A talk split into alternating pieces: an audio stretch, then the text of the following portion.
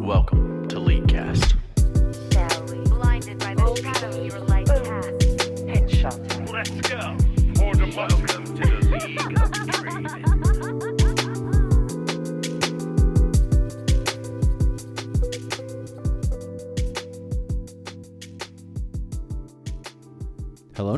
Episode 615 of the Leaguecast podcast. I am Nick Cooper, joining me is Aidan Rockards Hey, how's it going? and Colton Sweat. Happy Tuesday, Nick. The gang is all here, boys. Feels good. Um, we've got a lot to talk about this week. It's going to be a pretty packed show. Um, I guess just a little warning: we're probably not going to get to any emails this week. There's there's that much news. Um, so we've got new new patrons, a little bit of Leaguecast news. Most of our time will be in new news, where we have uh, an absolute ton to cover. We can talk about competitive league for a little bit. World Finals happened. There's been some LCS news, um, and then we'll probably just do roundtable. And yeah, if we don't get the emails, we'll read out the names of the people who haven't had their email read, and we'll do it next week. Um, but first, Aidan, how was your week? I'm good at League again, man. It took a Hell little bit, yeah. but um, I'm back, baby. Um, I've been playing on my Smurf, which is my like fourth account, um, and then also my main. Um, I had a scenario where my Smurf was like master 50 points, and I was winning every game. Even like games where like I'd have like triple support on my team, we just win every game. It doesn't matter. Um, And then on my main account, I was having this thing where I couldn't win any games ever. Um, and then that changed and i started winning a bunch of games and i, I think i've been playing better overall um, so i'm now i think on my smurf i'm going to keep calling it my smurf account it's not my main account it's what i refer to as smurf as um, it's like master 94 points or something like that um, and then my main's like master like 25 points or something like that so um, I see. feel pretty good about it. I want to grind a fair bit in like the next week or so. Next week's kind of gonna be my grinding point. Um, if I think that like at the at the end of the week or whenever I burn myself out, um, I think I will have a good idea of if I think I can get like maintain a higher rank or if I think that it's not worth my time. So uh, I'm excited. I want to like just put that like week or so into like league and see how I do. Um, I think it's like something that I haven't ever tried. So I'm gonna play a bunch in the next week, and hopefully I can hit like I don't know above my like my peak's like 230 master I think. So even if I get above that, I think I'd be happy. Um, but we'll see. Um, other than that, uh, just lots of League of Legends, um, lots of Warzone. Uh, stayed up really late to watch finals with Colton, and we'll, Yeah, we'll that was about wild. I didn't realize you guys had stayed up the uh, for, for it. Yeah, it was fun. I mean, it's one night a year. It's fine. We can Yeah. do it. Um, we're adults. Um, and then I think that's I think that's everything. What about you, Colton? Uh, yeah, like you had mentioned, we stayed up to watch Worlds. I'm sure we'll talk about that a little bit later on. Uh, ranked has been kind of the opposite for me. I, I lost a bunch. Uh, so my main is at like I think currently now D three. I just got demoted again. Um, it's been really fun. I feel like I've been uh, playing pretty okay and uh, just losing a lot more than I'm winning. I'm, I'm sure there's things I can be doing better, but it it is really frustrating to like consistently win bot lane and then just both solo lanes hard lose or like jungle does nothing. Um, I, I don't know. It's it's tough, but even the games I played jungle, I, I lost. So there's got to be some things I'm I'm doing wrong. Uh, the, uh, the the the gang restarted a new Minecraft server, so I've been putting a lot of time into that, getting a bunch of stuff operational. Uh, probably going to be sticking to that more so than League because losing League isn't uh, isn't particularly fun. Um, but You're a little Minecraft fiend whenever it whenever it pops up. Yeah, if there's if there's one thing I can do, it's hyperfixate on one game. Let's dig them holes. yeah, dig them holes. Uh, but yeah, that's about it for my week. Nick, how's your two weeks been? Yeah, two. So um, last week was basically all work, no play, very boring. Makes yucky. Jack dull boy. Yeah. Uh, this week, I had a little bit more time, so I played three ranked games. Um, I went one and two. I don't think I played very well in any of the games, so pretty rusty. Um, but I only need one more game to um, to get to D4, and maybe I'm content with that. uh, I don't know, but I definitely don't know if I'm going to be pushing for Masters unless I have a lot more time open up later in the year, like before the end of the split. Um, I don't think my get is that much crazier than yours, and I got it to it on 27 games, I think. yeah, I think you're better at solo queue than me too. Um, maybe even just a better player overall. Until looks like into January January. third. January sixth, January I think Yeah. is the oh, I- third. Okay. I forgot to complain also about how fucked my MMR is because I went from like Masters 50 points down to D3 and I'm still losing more than I win. Oh, yeah. It's it's it's a little rough sometimes. Who knows how MMR is decided? Um, but yeah, uh, I guess aside from that, we played for the King. Finished our first little uh, adventure, which was pretty fun. Um, what else? I feel like oh oh, and the RuneScape leagues came out, leagues four. So that's been uh, eating up a lot of my time as well. Um, very very fun. So I think that's it. Um, so I guess let's get on with the show. How about that Leaguecast news? Uh, no real Leaguecast news. I've started putting together the trivia, to, like compiling it all. Ooh. Um, I am rewriting a fair bit of questions, but hey, that's okay. uh, that's all right. I appreciate everyone who submitted them because, it like all the good ones, I'm like, holy shit, I wouldn't have thought of that, and that's like that's good. Um, so I appreciate that. I will have news on that eventually. It just takes a long time to compile questions. Yeah. um, I think that's every- I think that's everything though. Nice. Cool, cool, cool. Um, I guess let's just get in with the new news then, right? Yeah, I think we should go through it probably in that order because then we can do the Sure. gameplay stuff last. That's probably fair. Sounds good to me. So they announced a new character, um, Uh huh. Hwei. I'm not sure if that's how you pronounce it, but I, I definitely have heard people put some stank on it. But I'm gonna call him Hwei. Isn't there a phone company kind of? Huawei. That's we should just call Uh, it.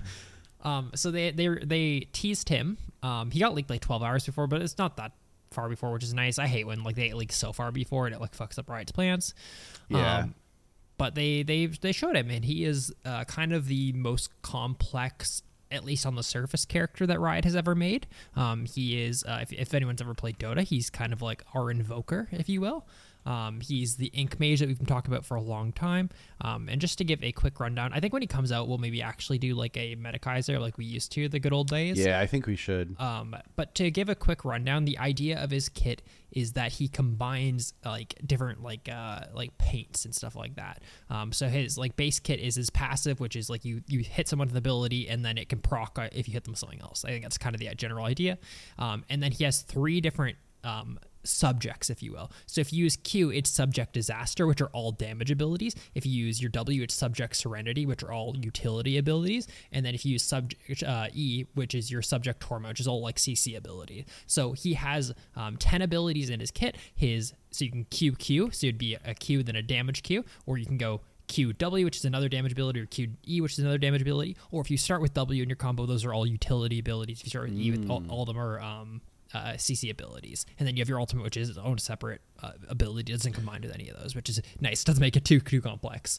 Um, so he's very interesting. Um, he's less like he's not insanely complex. The biggest like thing is that all his three his three main things like subject disaster, subject serenity, and subject torment are the abilities with the cooldowns, right? So in a combo, you're only using one Q, one W, one E Three ability. spells, yeah. Yeah, uh, it's not like you're using your your Q thing and then you're tracking the cooldown of your secondary versions of them. You're only tracking the cooldown of your like your your Your first three button. main abilities, and yeah, so the the modifiers don't get locked out, but you do have to cast twice for each ability to choose the primary and secondary. Let's go with. Yeah. Um, so like Okay. he, he's he's obviously going to be very complex because being able to in a fight decide what abilities you need to use, uh, you just have more choices, right? More choices means Yeah. way more complex things. Also, for playing against him, you ha- he has way more options that you have to be aware of. Um, so he will be very complex. I think he's very interesting. Uh, have you? Do you guys have any first thoughts about him? I think this is super sick. It's I'm I'm glad they went with the um the route they did with the ability usage where the cooldown is tracked or is tied to the actual ability itself versus the invoker m- model which is like you have access to every single Yep. ability all the time as long as you're you, in, in that game your ultimate is the thing that It gates invokes um, them, yeah. yeah is the is the thing that gates your the, the spell usage but they all have like regular spell cooldowns that you kind of have to keep track of it's not like oh i got i can only use my q when my q's up no it's like um, this combo is still on cooldown for 10 seconds before i can use it again like that sort of thing so a lot more complex which i don't think is um, like a great way to put it into league considering the like the difference in complexity. So I think that's a that's a really good good way to do it. He seems really really cool. Definitely. I've got like three initial thoughts. My first thought is uh, Riot Game Devs, where's the credit for our episode of uh, Zed. Talks where we talked about this exact kit for Sona? um, That's really funny. two, um, I think that these I'm they've got to be pretty high cooldown, or at least two of them do. Um, because like if you had like your your your combo is like Q Q W E E W, and you have to do that like every four seconds, that would I feel like not be fun to, to try and be like mashing that many buttons. Um, Yeah. My last thought is that, and, and I'm sure, I'm I'm trusting in Riot that they built it in a way that this will be so, but I really hope we actually get to see different variations being used because like the saddest thing for me would be if they released a, a character with this kit and it's just like no the answer is always qq ww and eq or something right? And it's like you never get to see any other variants because those are just always the best Yeah. um, I, I don't think that's going to be the case. It seems like they are making each of the the primary plus secondaries like fairly different. Um, just to, just to give you an idea of cooldowns, uh, at level one for the cooldowns, his key, it- I mean, for throughout the entire game, the cooldowns are lowest from like Q your damage abilities, uh, utilities, the second lowest, then your CC abilities are the longest, going from ten, I think, like fifteen, and then like eighteen is kind of like the base cooldown. Do they have any examples of the util or the yeah the utility that isn't crowd control? Like you like because you said E is the crowd control, right? Yeah, it is. Um, Are so- there any ex- examples of what the utility is then? Yeah, um, I, I guess that we can look through look through his abilities if you really want, really quick. Uh, we don't have to go like through them in depth, but um, there's actually a graphic which they made, which is called the Hwei uh, ability cheat sheet, which I think is really really cool. Um, Yeah. so his Yeah. QQ is uh, uh, devastating fire, which is a burst damage spell. It's just like an AOE damage spell. Uh, um, I think it's actually a skill shot, I believe, when I saw it. Um, the QW is an artillery explosion. It's called Severing Bolt. His QE is called Molten Fissure. It's a wave clear and zoning ability. For his utility abilities, his WQ is Fleeting Current, which is he casts a big line uh, and he like runs through it like kind of like a river, and he's like really really fast in it, um, which is Oh, cool. okay. His WW is just a uh, shield that he summons on himself, and his WE is a, a mana restore. So he gets like three charges, kind of like Nami's thingies, but when you auto attack, you get like 100 mana back per auto. Oh, that's sick. His I W- really really like. his WQ is just old old Galio E. Yeah, and then Way his uh, back. His EQ is called Grim Visage, and it's kind of like a linear skill shot uh, fear. It makes them fear in the opposite direction. Uh, his EW is called Gaze of the Abyss, uh, and it gives vision. Um, and it I can't remember what it does. Fuck, I wish I had it pulled up. I wish I had a video of him pulled up right now. Um, and then his EE is called Crushing Maw, and it like is think of it. It summons like Malzahar Q, but it pulls the units towards the center of it. Huh.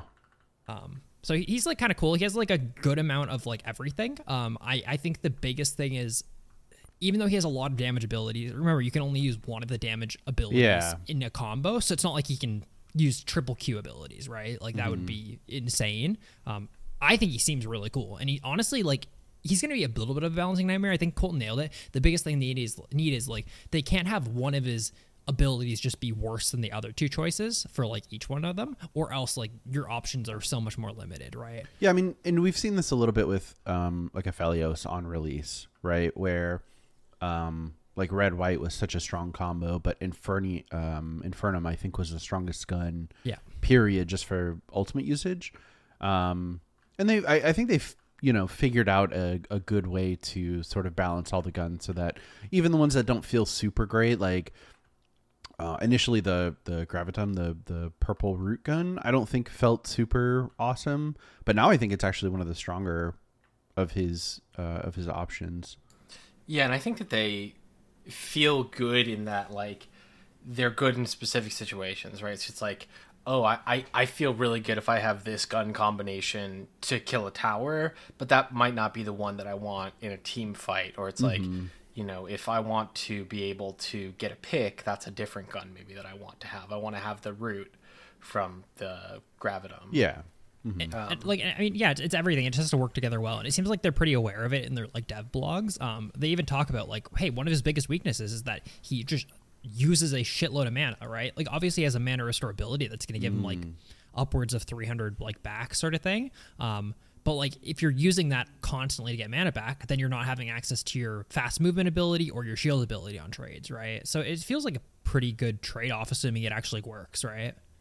Yeah, I think so. I mean, that sounds. It it seems like they're going to have a lot of like high like high decision making. I'm not going to say like risk reward or whatever Yeah. because I don't think that's what this character is. But um, the the decision making is really the impactful part of playing this this champion, um, which I think is going to be really really cool. I think once we start seeing optimization come out, like for like just just really really high level plays, um, I think he's going to be one of the most like enticing champions to like to actually watch.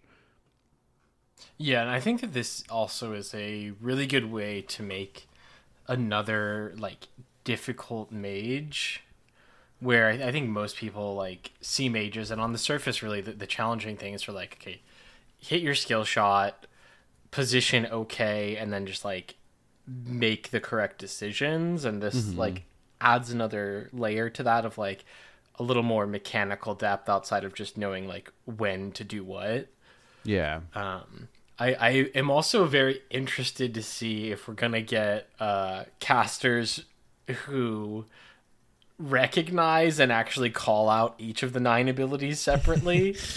I, I, I'm sure there will be that one caster who does. I'm interested if it's going to be like all of them, or if it's going Definitely to gonna have to put in some practice to make sure that you uh, know what they all mean. Yeah, but I, I I'm sure there's gonna be at least one caster who does learn it. Let's say it's like I don't know, it's Kobe, and he's just like calling us like molten fissure into pool of reflection into gaze of the Yeah. abyss. Probably not that. I would assume. Probably not. Probably not that one. Cool. Cool. Um, yeah, I, we'll talk about him a little more in depth when he actually comes out and we get to see him. Um, but he looks very cool. I agree. Um, cool. Uh, did we cover the champion insights already? Yeah. Okay. Let's do the riot changes then. The Yeah, ID changes. Sorry. Uh, Colt and I talked about it a little bit last week. They went back a little bit on their Riot ID changes. So Riot ID changes went live today, by the way. Um, if you log in, you'll have Ooh. your Riot ID, which is by default your uh, summoner name plus uh, uh, hashtag NA1 if you're a North American player. Um, you can go to their website and change it. Um, so what they've changed is um, you can no longer buy changes because that was the biggest gripe is like paying what was it like 10 bucks or whatever to change your Yeah. account name um, and instead of having like a free change every year they're going to make it a free change every 90 days um, so you can't buy them at all but now you can change them uh, like four times a year so that's kind of their their compromise i think it's pretty fair i don't think you need Yeah. to be changing your name more than like four times a year um, Probably not. so it's cool. Uh, I, I I don't mind it. Um, I think it, like the only thing I haven't liked about it so far is that in champion select of non-ranked queues where you can see your teammates' names, um, it shows them with their full like tagline and everything, um, Ooh. which is just a little ugly looking. But I think that's a pretty minor complaint. In game, everything looks normal. Uh, I know Yeah. I already saw people complaining like, "Huh, first game and I have T1 Faker on my team," but I also just don't think that's like that big of a deal. Like, so- Yeah. Yeah. Also, who cares? The only adjustment, like, I, I like ninety days over once a year. I would much rather prefer if we if we just got like a name change token, and it could be like once every six months if they think that's too much. Because like, to me, one of the fun things that you can do is like change your name for a joke and then change it back like two days later. Fair, yeah. Right once it's done. And the fact that like if I want to do a meme account name change, I have to sit on it for 90 days. You have to sit Like- with your mistakes, dude. yeah, but like if I if I wanted to write like just as a joke, right? Like I don't know, make my account name exactly the same as Nick's. I'd have to keep it for 90 days before. Yeah, I that could does kind of suck. No, I think That this is a good incentive. It incentivizes people not to do that. That's fair. Yeah. but so all before our I fucking listeners spend- don't make themselves blue basket. I just want to. But before I could do that, and it would only cost me like 25,000 blue essence. yeah, yeah. cool. All right, uh, yeah, let's so change it to live. Yeah. So patch then, huh? Yeah, we'll go through this pretty quick. The changes are pretty small. We don't really need to go super in depth on them, but Yeah. Alrighty, Azir, W damage decrease. Soldiers now apply on hit cool. to their primary target. I feel like this was a character that I didn't realize didn't apply on hits with W for a long time. And there really is not a lot to actually apply. Like me, like out of the Used to items they Nashor's, list is na- right? is like yeah Nashor. I mean, they don't even list Nashor's there, but Nashor's is one of the only ones. But Nashor's is the only one you're ever going to build this is Yeah. Right. yeah, Um, and I, I think probably what they're trying to do with this, honestly, is make Azir buy Nashor's Tooth, yeah, right? Rather than fine. going like Liandry's into Death Cap. It's like, no, buy buy the Nashor's Tooth. yeah. He's much more focused on the auto attacking rather than the burst damage, so it's cool. yep. Um, Briar's base health is decreased. Her W snack attack damage is decreased.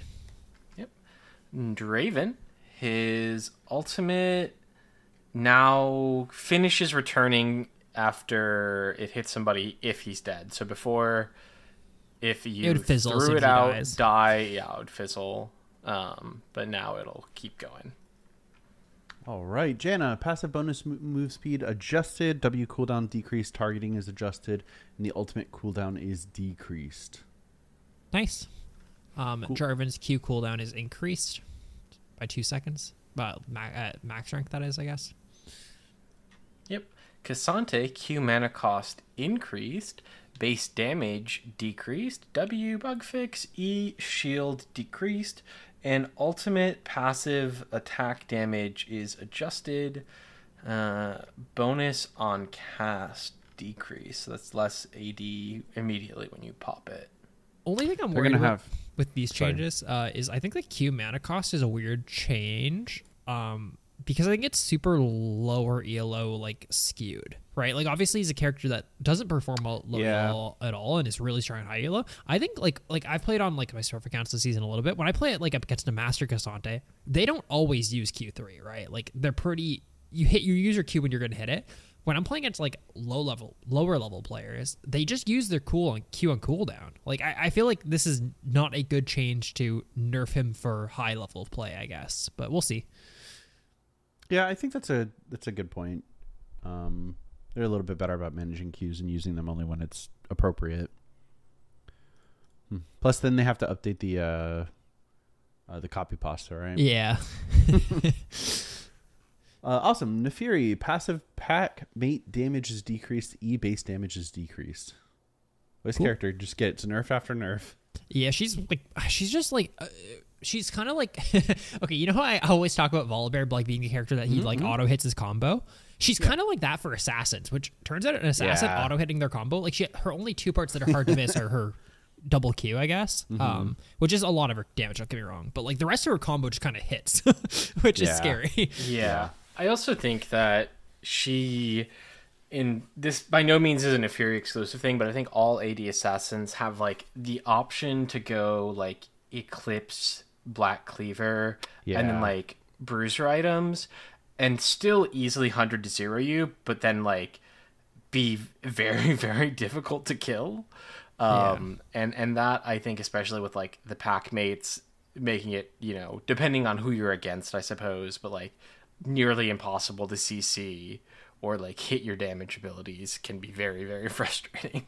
Yeah. Cool. Um, the Riven changes we talked about last week on the podcast. She's getting some Q scaling, uh, sorry, Q uh, percentage damage scaling, and her R is getting uh, extra damage when you activate it, like 20 to 25%. So kind of like little changes, makes her a little more snowbally, which is nice. Trundle. Attack damage growth is up by one. Q chomp. Mana cost reduced. This seems actually kind of good. The mana cost is pretty good. It's pretty spam yeah. ability. Yeah, and it's right, yeah, like 10 mana normally doesn't mean much, but when you cast Q every 3 seconds on cooldown, Yeah. it definitely matters. Can't can't wait to be on Trundle duty. Yep. at a tournament near you soon. Uh, why why don't people play more top lane Trundle? Is it just that like it's feast or famine? Because I feel like he just doesn't lose level ones. You can't and- blind him, obviously. Like he gets Yeah. fucked blind, but like as a counter pick, he's not bad. He's actually was pretty good when uh the patch when they made the games longer because like split pushing was really good. So you lose lane even if Mm-hmm. You blind pick him, but then you just split push because you go Trinity Force Hullbreaker. Okay. Um, I guess that makes sense. Yeah. yeah, yeah, but it's still yeah, he kind of just like gets fucked by like a lot of lanes. Yeah, I don't know. I I played maybe like 20 games of top lane Trundle at one point, and it I, I wasn't playing against like the best top laners, but it seems like he just like wins every 1v1. The only time you lose lane is if they like either hard counterpick you or like know how to not ever engage with you. Um, Right? Like if you have an extended trade, you win against basically anyone, but if you're against someone who can like do their combo and leave, and you, all you get is an auto queue back, you can lose those lanes. I bet he's Yeah, really fair. good at lower elo, like to Oh, play as yeah. a top laner. Yeah, you just take I mean, Ghost same thing Ignite with and they Warwick, fight right? you. Yeah. Yeah. Yeah. Uh, Vel'Koz, passive damage is being increased. Nice. Uh, Ziggs' base ED increased, Q damage decreased, W cooldown increased, mana cost increased. Uh, also, people are memeing about the um, AD going up by one. Uh, I just want to like the the joke the the way the reason this happened by the way is AD went from 54 to 55 is um, when they were implementing Arena. Um, somehow there was a change on Arena where he had an extra AD, and this was before they had a system where like all the different game modes have their own stats that they pull from. So like it somehow got overwritten. Oh, Um, interesting. Whereas like now, like Arena has its own stats thing that they alter, ARAM has its own stats thing that they alter, and Summoner's Rift has its own stats thing that they alter. So, Hmm. so they're just like whatever, fuck it, we'll leave it. you can have an AD. You can have one AD. Nice. Some turret gold adjustments. the gist of it is, is uh, for going up, right? Yeah, well, so the gist of it is for inners, uh, inner towers and i- inhibitor turrets.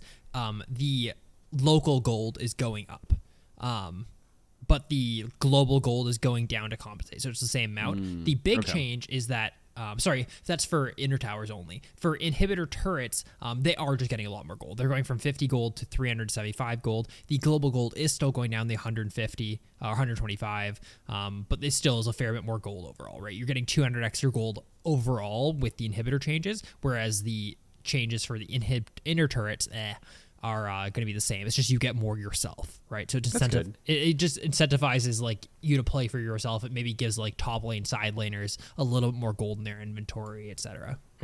It. I am a little bit concerned about the side lane inners now giving 700 gold to whoever kills it. Yeah, Uh, that's it's a lot. lot of gold. I mean, it was it was already 600.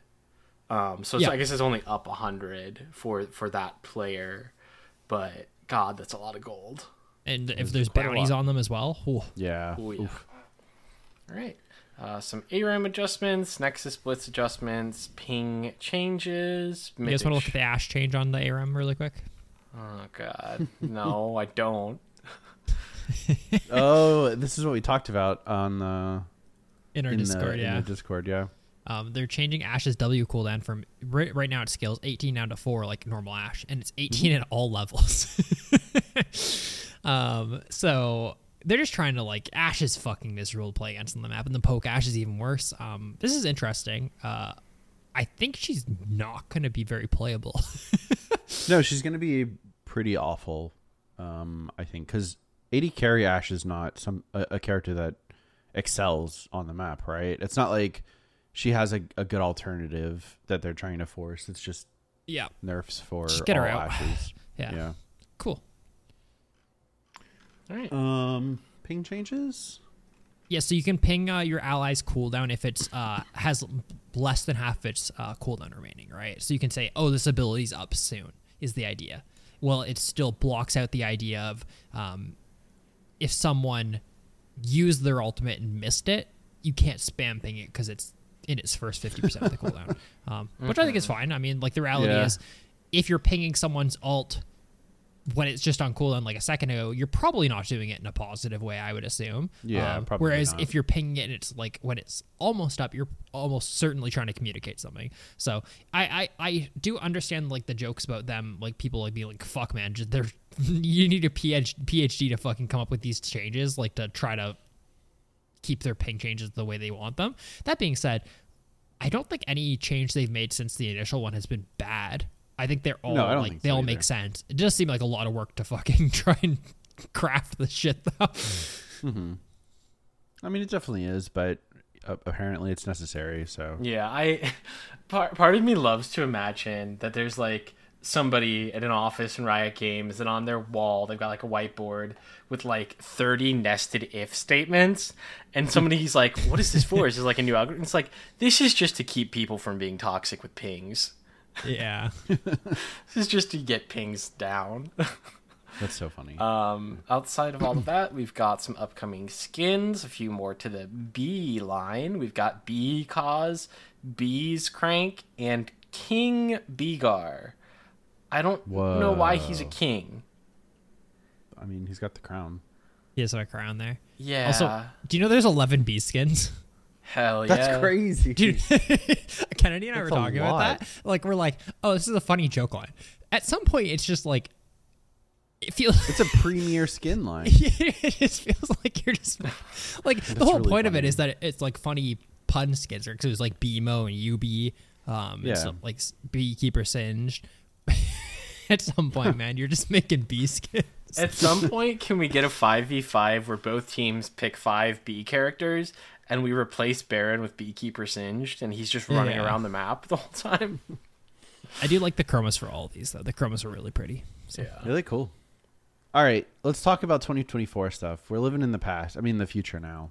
Yeah, it's crazy. Um, so they Yeah. previewed before Worlds all the changes, and then post Worlds they had released a video of like an outline all the changes. And the day after they released a dev blog with the full video of all the changes, and it's crazy. I think it's safe to say it's probably the biggest preseason, not preseason. There's no longer a preseason. These just go live when ranked goes live next year. Um, the largest season change ever. Um, I guess is the way to put it. Um, do we want to just go through it like one by one? Yeah, I think we should. Also, Let's just go quick. uh, disclaimer. There's a good disclaimer here. There will not be a Void event in 2024 because a lot of people are like, "Oh yeah, they had the Void like cinematic like last year," um, and they probably just like delayed their Void event. And the Void event's here. Um, no, this is just like a lot of stuff's Void related. it's not a Void That's event. That's funny. So That's very funny. Nice. All right. Um. So first up is void, Void grubs, and void mites. Yeah. What is that? Um, so the first herald, instead of uh, instead of a herald spawning at eight minutes, we get the void grubs and the void mites. Looks like three grubs spawn, and when they attack you, they summon a bunch of their little pets. Um, when you kill these things, you're gonna deal bonus damage to structures. Uh, so it's still gonna help you take early plates, but I think probably a little bit less strong at that and less concentrated. I mean, the Um, way Herald works right now is kind of like not fun for the game, right? You just take it, and then you slam it into a turret for 250 gold. Yeah. Like, Yeah. it's so weird. Um. Okay, so they're gonna spawn at five minutes now with its own respawn of four. So they spawn at five. You could get them respawn then at nine and thirteen. So you could potentially get three rounds of these before Herald spawns at fourteen minutes. Uh, Herald is gonna just, I believe, spawn and be able to get killed once. So just uh, just to like lay it out. So like they spawn at five minutes. Um, it says they have a respawn of four uh, four minutes, and you can uh, spawn a maximum of six in a game. Um, Oh, so there okay. only will be six, and the whole uh, point of these is that you can take like one of them, and then you get a little bit extra damage. You can take two of them, you get even more damage to structures. You can take three of them, get even more damage to structures. But if you get all six, uh, sorry, if you manage to take down five or six, as long as you get five, like I guess what sixty six percent? No. Yeah 66% of them. Um and that's even more than 66% of them. Dude, um, you're so off. It's hilarious. well, 'cause I, I was thinking it's like one third but it's not one third obviously. Uh, i mean two thirds um But anyways, if you get five or six of them, then uh, you all when you're hitting towers, you also periodically summon like little void mites to help you take them down. They're so they're kind of like a little mini Zz'Rot like in the old days. Um, That's cool. The idea of this obviously being that hey, you can give early void grubs to the enemy team, but you don't want them to take five or six of them. You want to at least take a couple of them, um, or else they're going to have this extra split pushing power, right? And is that Hmm. per person or for the whole team? Is my question. I Um, think it's an individual buff. It's a buff, so I'm assuming it's just like Yeah, so it's like not only does you do need to take them all, but you need to get like the last hit all in one person. So potentially you could funnel like six of them onto a Jax, and then he's just like permanently split pushing, right? Yeah, uh, they don't actually explain how that works. That's what it sounds. It's definitely written like that. Um, but it also would be weird if your teammate last hit your fifth void grub, so that you don't get void mites now. Yeah. So uh, I'm curious how that works. But either way, the idea obviously is it gives another objective for top lane. Um, not only something that gives a little bit of power, but something that the enemy team maybe wants to prevent from happening all the way. So Definitely. Okay. Um, and this is obviously going to be a huge shift to competitive meta, however this shakes out. Because current competitive meta, right, is 5v5 team fight, eight minutes at Herald, because Herald is 250 Herald gold. is very strong. wait for the next change. The next one's even crazier. I can't Rift imagine the next change in, for is pro play. back. Uh, it spawns at 14 minutes.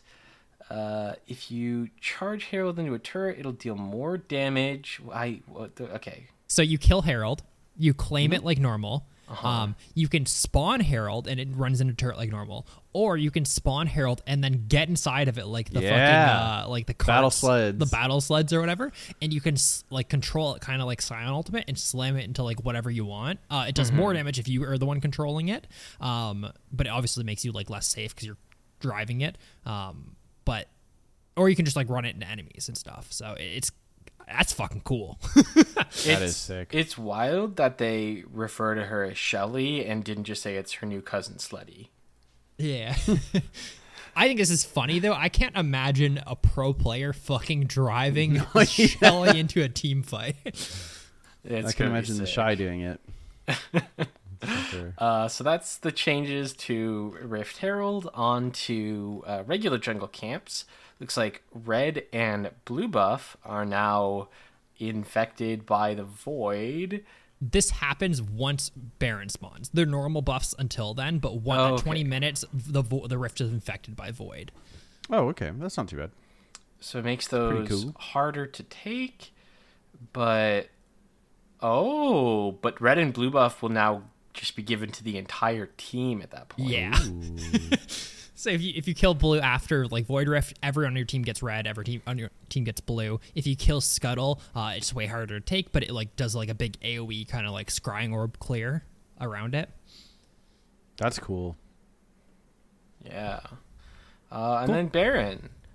What did we change with Baron? There's Well, three it looks way cooler. Um, there is three different barons that can spawn, and all of them have a different pit and a different ta- attack patterns. So you kind of have like the standard baron pit where it's kind of enclosed a little bit. Um, and then you have a baron pit where there's like it, it's way more open, but it has a big wall in front of it, so it's kind of like divides the pit a little bit. And then you have the coolest baron pit, which is in the first picture there, where um, it has like a big eye on it, and then it opens up the pit so. It has a little entrance in the That's really front, cool. but it also has like a huge entrance on both sides. So like there's three different entrances to Baron Pit. I think this is Oh, really cool. This is this is scary. I think I don't. I, it's going to be really hard to uh, justify doing Baron when you can get flanked like so much easier. T1's still Yeah. gonna do it at fucking 2001. Every time. Yeah, Yeah, I think I'm it's really- crazy. There. Yeah, this is gonna be really interesting, and I imagine just like the the elemental drakes, you're not gonna know what kind of baron you get. Is it one baron all game, or can it vary? Like you kill the baron and the terrain changes to whatever's gonna spawn next. I, I, do, I don't even know if they said that. It didn't say in the video for sure. Um, I would assume it's the same Baron every game. It probably is just Yeah, predetermined. Yeah, I what I would- would assume too. I would think at 20 minutes, yeah, you see the terrain change and then you know what kind of baron it is. Um, The, the funniest Baron though is the so I, I like the one with the tunnels a lot on the sides. It's really cool for like Yeah, that how was really team fights cool. are gonna work. But the one with like the wide open pit, it has like little arms, and his move is he like he can grab you. He grabs you You and can- pulls you into the pit. That with was his little awesome. Grabby arms. I don't like Baron That's having arms, dude. That's Yeah. weird. He's a giant worm. Why, like he shouldn't have arms. Cool. Um, Well, it looks next like all of them have arms. It's just maybe he's the only one who uses them. Oh yeah, I guess they all do have arms. Yeah. Huh. Yeah, he's the grabby one though, so that's cool. um, cool. Um, next is terrain changes. This is probably the thing that we've been seeing for like the longest now. It's like kind Yeah. of like been seen in the background of videos and stuff. There, the terrain is being changed a lot in League. Um, they've kind of broken it down into different sections of the map, so we can talk about that. Um, the general idea of these changes is that the map is more uh, symmetrical, so there's less of an advantage for being blue side or red side. Um, so the first change was top lane. They have a picture of it. The biggest thing to note is that the entrance to the lane through river is way bigger. There's no longer the bush that's attached to the blue side wall. That bush is now a little pixel bush in the middle, and then red side now has um, a big curved wall similar to blue side's wall. So once again, now you can only really be ganked directly from the river or from fully behind your tower for a tower dive. So both teams ha- have the kind of the exact same gank pass. Whereas before, if you were playing red side, uh, or if you're playing uh, if you're playing red Blue side, then- side. Well, if you're playing red side. Yeah, because if you're playing red side, you're pushed into blue tower, right? And they could come behind like the the long way, um, like by red tower. Mm-hmm. Um, is my idea. Either way, like it's symmetrical, right? So both ganks, both junglers have the exact same gank path for ganking top now, which I think is probably just Yeah, good it's for really the game. good. and Yeah. so they either have to walk through the lane, like through the wide river, or be one of the characters who can like get over that fat wall behind you, right? So like Rek'Sai still has access to that path. Kayn still has access to that path. Jarvan could, but like he's gonna burn EQ to do it. Um, so that, that's yeah, I really like that. Yep. For jungle, um, they showed a screenshot of like what Dragon Pit area kind of looks like. Um, it's very similar. Um, there's different walls, different entrances, um, but overall, the the general concept of kind of like the jungle blue buff area is blue buff red buff area is similar. There's just more terrain. The trains moves around a little bit. Um, it's weird because I, I think there's more terrain, but I also think it looks way more open a lot in a lot of places. Yeah, Yeah, it really does. I, I think it just highlights kind of how restrictive the previous one was, like the previous versions. Mhm. So the pixel bush outside of Dragon is gone, um, and kind of opposite the entrance into the Dragon Pit, where before there was like that that channel which can be really really bad, is now just like a huge piece of terrain, and you can go either to like the right or left of it, and there are little bushes there to help you achieve that. Um, I yeah, I'm really interested to see how that affects things, and I'm also interested to see if with all of these terrain changes, like what are the elemental drakes gonna do? Are they gonna change those as well, or are they gonna stick to like the specific jungle quadrants?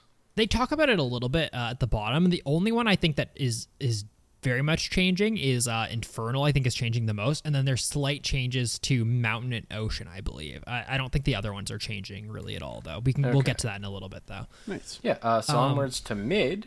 Yeah. This. Um, It looks really cool. Yeah, so mid they have thinned down the walls and like widened the river, and the bushes on either side of mid lane seem to be a lot skinnier and pushed further into the river. Mm-hmm. Yes, you're you're way less gankable. I think is the way to put it, right? So y- the jungler, if they're sitting in a bush waiting to gank you from mid, they have to go like probably double the distance, distance out than they used to to get to like actually mid lane for a gank. Um, you still do have like the little sidewalls that you go around to like like by the raptor camps, um, but the actual like river um, bush gank is like it, it's so much harder. Um, that being said, the the counterpoint is that near the turrets um, on their blue buff respective sides, there's now just an opening there. Which is, is very interesting. It's very weird. I, I think it's like one of those things that this might be really good for roaming mids. You back off to your tower and then you have like a pretty direct path to like top or bottom lane, which is kind of cool.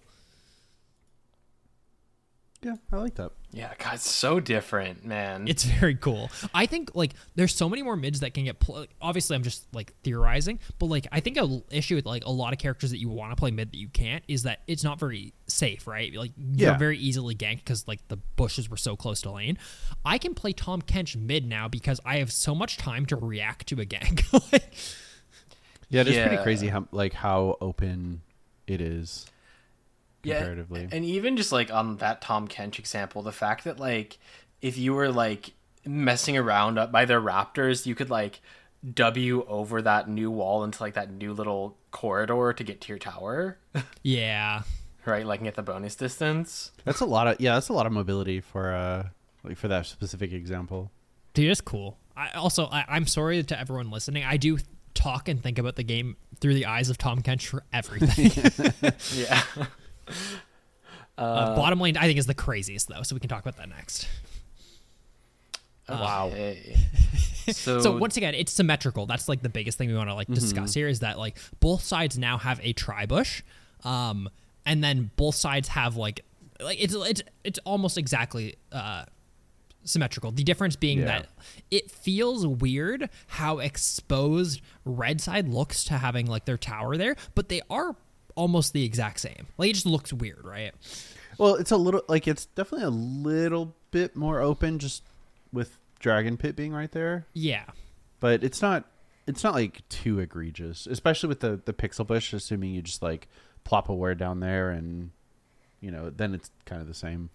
I do love the idea for this is for top and bottom. I like the idea of having just one place that you have to ward for jungle ganks. Like overall outside of like they can like lane gank or whatever, but having just like the pixel bush where that's the only place cuz you can't get like wrap ganked anymore is like it's so cool. I guess it like it kind of sucks for junglers, I think a little Fuck bit, junglers, but dude. maybe that's okay. yeah, I think this is gonna end up like the the terrain of the map has been so stagnant for like 12 years for the most part that this is gonna like introduce a lot of different warding patterns and like gank paths that I think are really interesting. Because like I'm looking and if you're like winning bottom and you can like stay pushed and ward Tribrush and then if you scroll up to the image of the jungle uh, one that shows the dragon pit and you can also get a ward on like that little curvy bush like opposite dragon like the only way they're going to gank you is if they like wrap around past mid or lane gank. Hmm. Right? Like you get you just have so much potential to be like yeah that seeing what what happens with the warding patterns i'm i'm really interested in. Yeah. Um, next is the infernal changes. So uh, yeah, they have they have mentioned in here that like, hey, the only things that are really changing is going to be infernal, and it's because they're not going to break walls anymore. What they're going to do is they Oh. they kind of looked into the idea of like, hey, how can we augment the game without just like breaking all the shit we just built? And what they're doing is they're in uh, implementing things that, something called infernal cinders. So these infernal cinders, once uh, you, Rift map or once infernal map has spawned, these infernal cinders will spawn around the map. Each cinder uh, will uh, give the champion that picks it up adaptive stats and a burst of movement speed based on their character. So, like if you're a mage character, you'll get uh, obviously adaptive AP. If you're an AD character, you'll get adaptive uh, attack damage. Um, and if you die, you'll drop half of your cinders on the ground for someone else to pick up. Um, so it's just a rotating game mode. I feel like.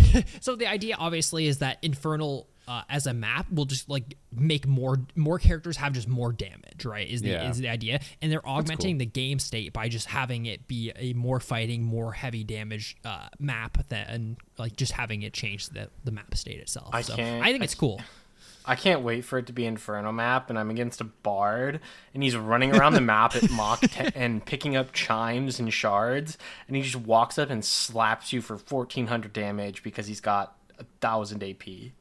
It'd Hell yeah! How sick would that be? It'd be so cool. can't wait till my teammate to flame me for picking up an infernal cinder that he wanted Yeah. Uh, cool. Um, they're also adding a fist bump emote. Uh, so there's going to be a new yeah. emote that it- when you do something, you can you can put up a fist, and then if anyone on your team around you puts up a fist, you can all fist bump together. Hell yeah! Dude, that's so sick. goofy. I do like the idea of emotes that interact. My immediate thought when I see this is, what if we get to five pieces of Exodia, huh? Can we, can can me and my boys do the five Exodia emotes and just win the game? That's awesome. Um, okay, so we got the new uh, item, which we talked about when there was the vote. It's uh, it's called Trailblazer. It is a tank item that creates a little trail behind you that gives your teammates movement speed. And uh, yeah, that's uh, that's about it. Cool. Um, they're also making some changes to music, so they've implemented dynamic music to the game. So based on how the game is going, the music in the game will change. Uh, I personally don't really play with music, but I think this is a cool idea, right? In more tense moments, like maybe like later in the game, maybe the music's a little more like uh, tense. That's it's a cool idea at the very latest. So I can't wait for like the Modern Warfare team music. Like, when you're doing a team fight, just super distracting. yeah, it's it's a cool idea though. Um, cool. we can jump into item change. I think this is like what's going to take us Yeah. the longest, and we're already 50 minutes in. So Hey, no more mythic items. hell yeah, fuck mythic items. Yeah, I um I'll be honest, I don't think it's going to change like diversity that much. I- It should open up a lot of things just by the fact that it is removing more restrictions, but as we've talked about before, I think like people are still just going to build what's optimal like uh, as we have before. It just uh is, going to depend on what that that number is. Hell yeah. Um, we But can- I'm excited to see the item. Sorry. Yeah, no, there's there's a lot, uh, Mm-hmm. so we can go through it. Uh, the first thing is, hey, they're changing support items completely. Um, so every support will start the game with an item called World Atlas. You buy it for 40 gold, so you can buy your support item. Then you can also buy a actual starting item. Is the idea? Um, this support item gives like almost no stats, gives some gold per 10, and then it has the support quest that we currently know in the game, except that it's a combination of both the quests. So you get gold for hitting enemies, you also get gold for like last hitting and like last hitting minions uh, with your like Oh, yeah. execute mechanic. So it, it's a support mechanic where you can take it on anyone, um, and then you eventually will upgrade it to one of five items that best fits your role. Um, so at 500 gold, you upgrade it to either Runic Compass or uh, Bounty of Worlds. Um, these items obviously have like slightly different stats, um, but for the most part, they are similar. I, I think these are the same. Uh, sorry. Um, yeah, Bounty of Worlds is like the in between state, and then once you're fully upgraded a thousand gold, you can upgrade it into um, Celestial Opposition, Sol, uh, Sol, Solstice Slay, Bloodsong Dreammaker, or Zazar Zazak Zaza. Zaza. Zazak Realm Spike, dude. Um, I guess you can pr- quickly like read the descriptions of the full ones. I don't think we need to talk about like the minor forms. It's pretty much like the typical: you farm to 500 gold, you farm to 1,000 gold to get your upgrades. Yeah, who cares? Um, but the actual ones we can go back and forth on this. The first one is Celestial Opposition. Um, its passive is Blessing of the Mountain. If you remember that from the good old days, become blessed to reduce incoming damage by 40% as melee or 25% as range, lingering for two seconds after taking damage from a champion. When reduction wears off, unleash a shockwave around you that slows enemies for 50% for 1.5 seconds. Effect refreshes after leaving combat for 15 seconds. So incredible if you're a support every single first time you're in uh, taking damage in a fight you're reducing it by like 40% as a melee character which is kind of Yeah, so it's- crazy it's, they took basically the passive from Crown and put it on this support item. yeah That seems pretty sick, no? yeah, it's really cool Next Yeah. one is Solstice Sleigh. Slowing or immobilizing an enemy champion grants you and a nearby ally with the lowest amount of health bonus HP and movement speed for 4 seconds, and it's got a 20 second cooldown. So you CC somebody, and you and that ally get health and movement speed, so helping you either, I, I imagine, run away or go in. Um, and it's going to typically prioritize giving those stats to your AD carry based on whoever has the, I think it's current health is how I read that. It just says with the lowest amount of health. Um, but I would imagine that's current, either current or max. Uh, either way, the it's big probably 90 movement to speed's a fucked amount dude like It's a lot. That is a lot. and it's on slow it's not on hard cc either right so like i can hit tahm kench q and i get 90 movement speed me and my ally get 90 movement speed running at You them also get like for specifically for Tahm Kench, you also get the 120 bonus health. Yeah, right? actually, pretty can, you, will- can you go back and, and talk about the last the, the celestial opposition through the lens of Tahm Kench? yeah i can jump in when i take damage i get it reduced as tahm kench Awesome. Mm-hmm. Very. Well, I just meant like it's you know y- y- part of your Yeah, like no, your it's- damage it's goes up and you have move speed. dude it's crazy Yeah, and then I can This build this, Tahm Kench Tahm Kench patch. and then Aidan, I can build this on Senna, and then we both, and then after you get yours, we get more ninety movement speed, and we keep going. Mm-hmm. Hell, hell yeah. We're cooking now. All right, next one is Blood Song. The passive is Spellblade. After using an ability, your next attack is bonus damage on hit. If the target is a champion, you will apply a debuff called Expose Weaknesses, increasing the damage they take by 12% if you're a melee character, or 8% if you're a ranged character, for 6 seconds. So this is hmm. basically like the Evenshroud passive, but you get it just on auto attack as a Spellblade proc. So it's spell casting, auto attacking support. 'Cause You have to get it on your auto. It enhances your next auto attack. It's not on your spell. So mm-hmm. obviously, Senna's a character that could use this in theory, right? Yeah, she- Senna can she use this autos. exceedingly well. Um, if you're playing like an AD carry support like Ashe, very good.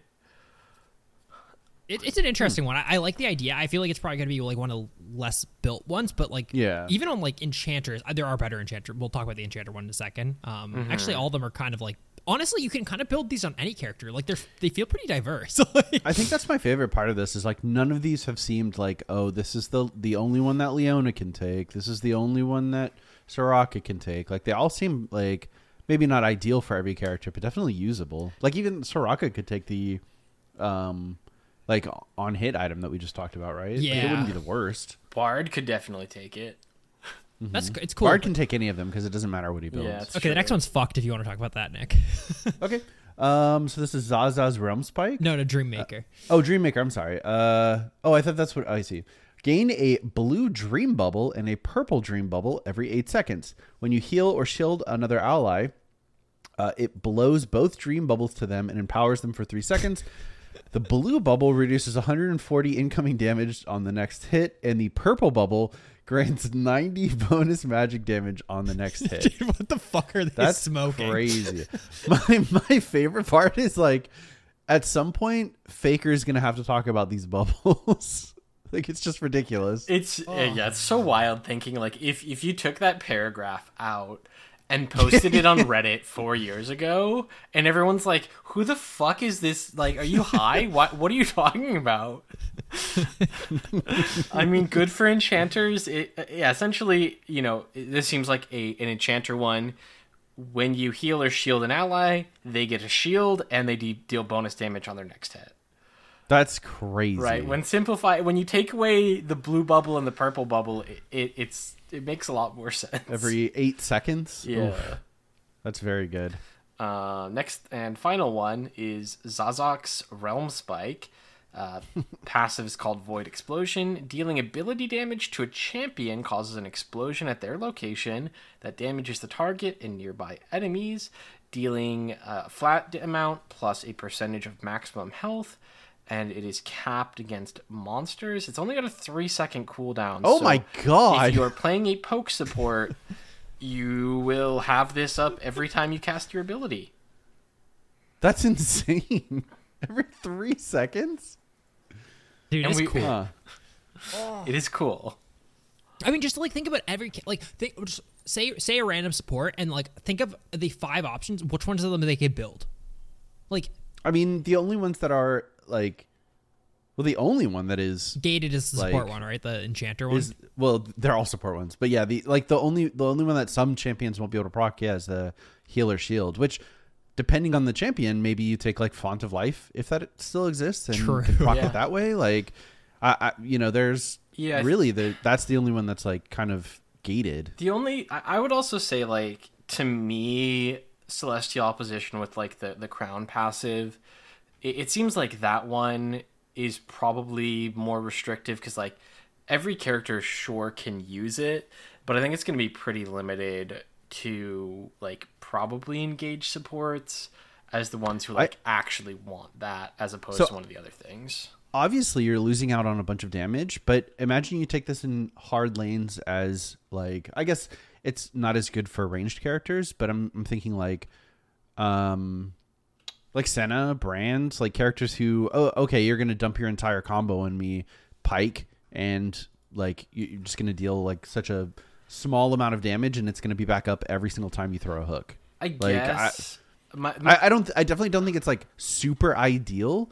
But even in those scenarios, like it, you, you know, in in some hard matchups, it's going to have some value. my my biggest argument against that is that this is what you get after you've finished your full support quest and That's true. I forgot it's- on this item. It's like I forgot it's not in lane. Yeah, right. Like this Yeah. is is gonna be for late game team fights. Yeah, yeah, yeah. Which I mean, maybe is even more valuable um, on squishy champions who get blown up. Maybe I, I think I think of twenty five, even with forty percent reduction. Like if you get picked, you're still destroyed. But I think we we could talk about these five alterations of the support item for another twenty minutes. But there's a lot more content to go, and we're an hour into the show. Yep. Let's So- crush it. Mage items. Hey, they got rid of the mythics. So Crown, Everfrost, Leeching Leer, Demonic Embrace, Night Harvester, Luden's Tempest, and Stopwatch are all gone. Um, so Demonic Embrace is the only non-mythic or mythic component here, uh, which is interesting that that's gone. Um, and like they said, Stopwatch and the Perfect Timing Rune are both gone. Thank fucking god. I think the new implementation's good. It's still in the game, like stop like stopwatch is a thing, but we'll, we'll you'll see it in a little bit. It's on a more expensive item. So Yeah, so new items. First one, Malignance. It costs 3,000 gold. Builds out of Lost Chapter, Fiendish Codex, and a 900 gold combined cost. It gives 80 AP, 20 haste, 600 mana, uh, and 15 haste for your ultimate only. Uh, additionally, it gives you a passive whenever you damage an enemy champion with your ultimate. Burn the ground beneath them for three seconds, dealing a bunch of magic damage every second, and reducing their magic resist. Uh, and that magic resist shred scales with level for as long as they are on the burning ground. So this is the so this is this is the Malzahar item, right? this is the Malzahar item. This is the Rumble item. fiddlesticks item. Yeah. There's a lot Yeah, of this is characters. This is gonna be very good on. Crazy. Any spell reliant or oh reliant mage, huh? Yeah. It's cool. It's it's fucking good, dude. uh, It does seem really cool. We will talk about it like at the end. We'll give like an overall overview. But like mages are eating good. Yeah, they are. Tanks are too. Like, let's not forget. yeah, just Maybe not for the addition of items, but for something else. it- it's funny because like I, I looked at tank items first because I I look at everything the eyes of Tahm Kench and I'm like damn Mm-hmm, they're adding a lot of magic like really good magic resist Yeah. items and then I read the mage items I'm like I see why but you're gonna, you're gonna need well, I guess we'll talk about it later. The I would say the the removed items are the big reason that tanks are that's fair yeah yeah are lined up at the buffet. cool Um, Caster's Companion. I hey, I want to do this one. Uh, I don't care about the stats. Um, when you load, you gain a shot charge every three seconds, uh, up to a maximum of six, and then you fire. Damaging abilities consume all shot charges to deal an additional uh, bunch of magic damage to the target and one nearby, uh, one additional nearby target per charge. If there are insufficient targets in range for each remaining shot, repeat the damage on the primary target uh, at a reduced rate. So in general the idea is that you're slowly loading up your gun and then you eventually uh, hit Fucking an ability blast and it does like a bunch of extra stored damage right That's sick. and it's Yeah, and every I would three say seconds this up to is- six sec up to six so obviously like it has what like an 18 second cooldown for max damage Mm-hmm. This is very similar to Luden's, right? Like hit an ability, it deals more damage. yep it's cool Uh, next one, or go ahead. Yeah, next is Storm Surge. It's 2900 gold. Uh, pretty good stat line. Has magic pen movement speed on it. Um, the passive is called Storm Raider. Dealing 35% of a champion's maximum health within three seconds applies Storm Surge to them and grants the user 25% movement speed for two seconds with a 20 second cooldown. The passive um, Storm Surge, after two seconds, Storm Surge strikes the target with lightning, dealing 100 to 200 base on level plus 50% AP magic damage to them. If they die to the lightning or before the lightning strikes, it detonates immediately in a large area around them and you gain 30 gold. So the way that you see this is on like really, really strong burst characters. You hit them with a bunch of damage, you do over 35% of their health, which then marks them, and then after two seconds, they get like lightning striked in a huge AoE and it does like a bunch of damage to everyone, everyone That's around them. sick. Yeah, and again, this is 50% AP ratio, right? With an 100 to 200 damage, so, right? Like, say you're a mage with a couple items, probably like 2 to 300 AP. This is probably like a, again, 2 to 300 damage lightning bolt that comes down to potentially finish you off.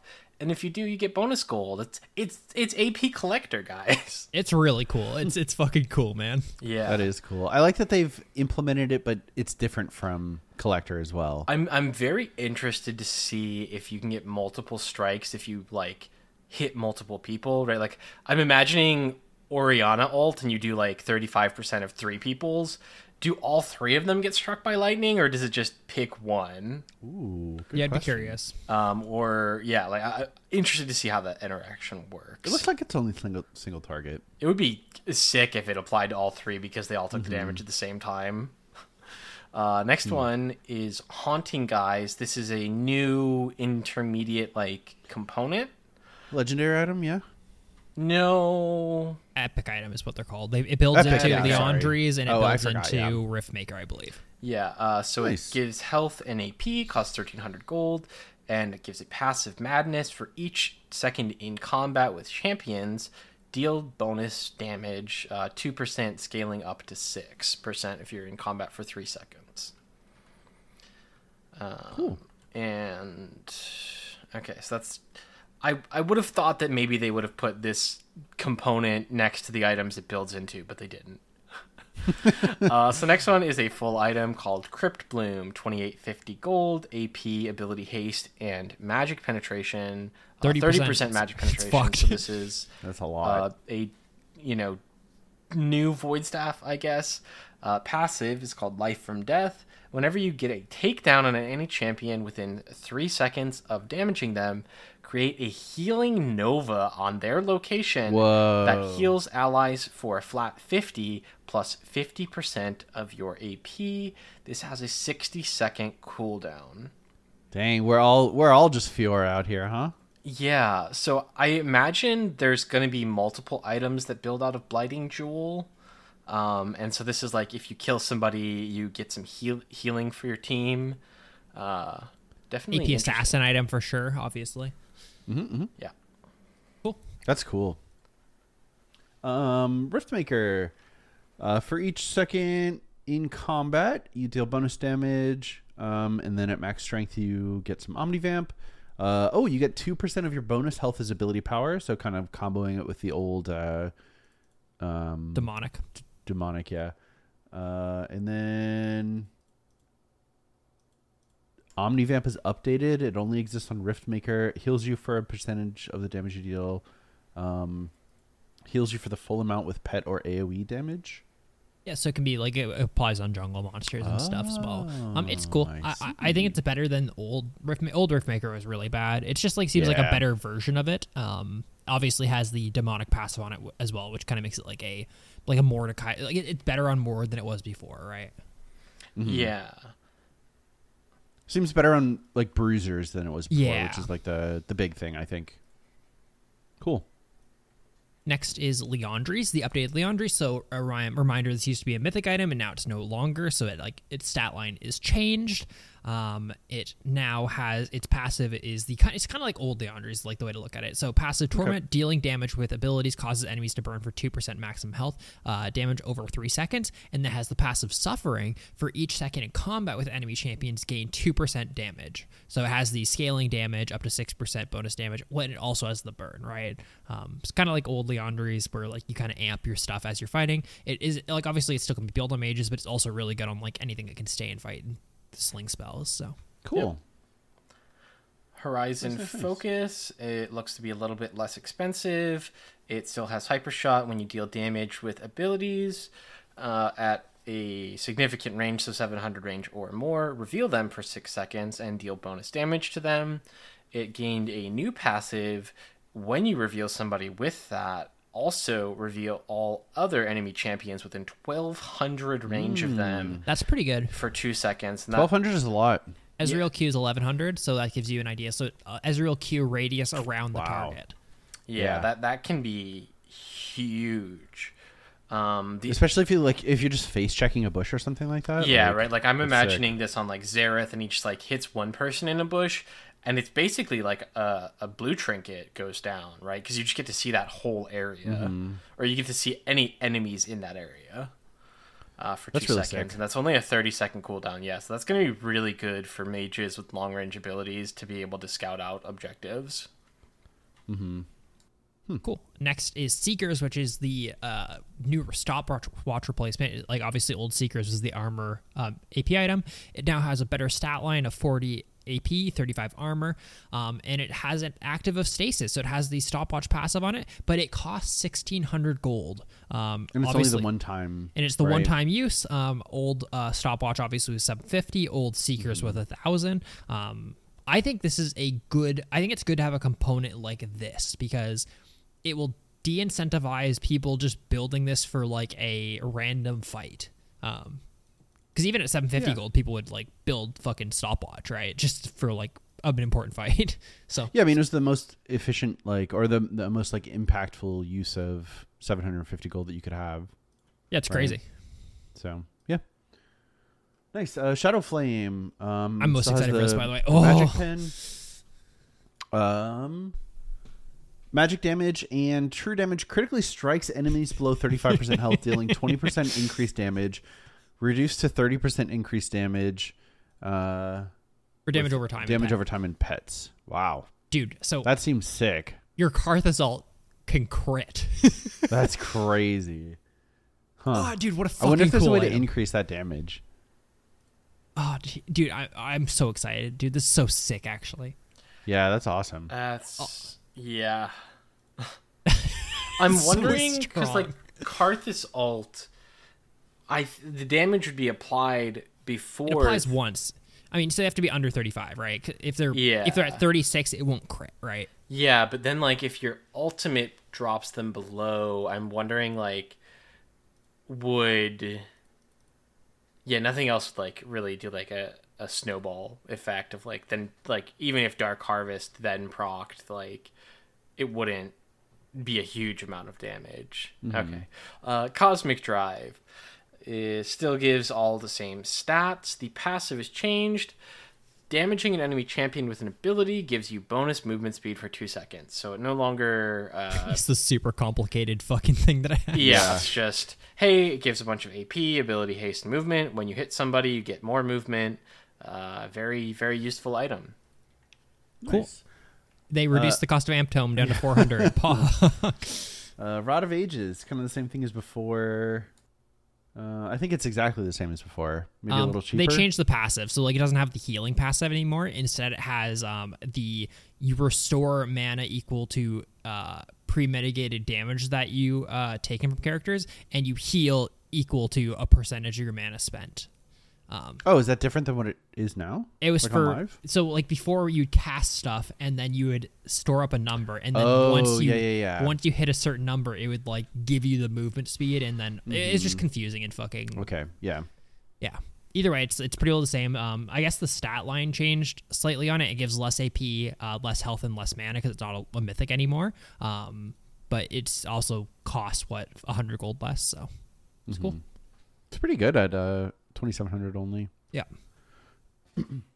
Assassin items. They've yeah. removed Duskblade and Prowler's Claw and added the Voltaic Cyclo Sword, which sounds sick. it's, so cool. Uh, passive energized, moving and attacking will generate the energized attack. Um, and another passive, it applies 100 bonus physical damage and slows enemies for 99% uh, for three quarters of a second only. Uh, melee only slow. So kind of like old Duskblade. Can we talk about how the Brutalizer is back? Yeah, I I think it's also a good point. So Brutalizer is back. It, so Dirk and Oh. Brutalizer are both in the game. Um, Dirk is only lethality. That's the only stat on it. Um, and Brutalizer is lethality and uh, ability haste, and it's more expensive. Um, also, uh, important to note as we go into the assassin section, um, lethality is no longer a scaling stat. It is just flat penetration. Oh, so we're, we're going back to what But it's they, still called lethality. It's still called lethality, um, but yeah. So like, if for those who don't know, lethality the way it currently works, you buy if you buy a um, Dirk at level five, it only has like fifty percent of its effective armor pen until like it has its full effective armor pen at I think it might be eighteen, but maybe it's like earlier in the game. It might be like thirteen. I'm Yeah, sure. there, there is a formula based on level that determines how much armor it cuts through. Um, that's so weird that they're changing that back. Anyway, uh, I I don't want to dig into that because there's just so much more to talk about. But that's wild to me. Uh, next one, Profane Hydra. Uh, builds out of Tiamat and the Brutalizer. Gives basically the same stats as old Hydra. Active Heretical Slash. Deals a bunch of physical damage to nearby enemies. This damage increases based on total AD. Uh, and deals bonus damage to targets at low health, below 30%. Passive auto attacks cleave damage to nearby units. Does not apply to abilities, just auto attacks. Nice. All right. Nick, you want to take this one? It's super funny. Hubris. Uh, passive ego. When you kill an enemy champion, you are granted a statue of yourself. Passive eminence.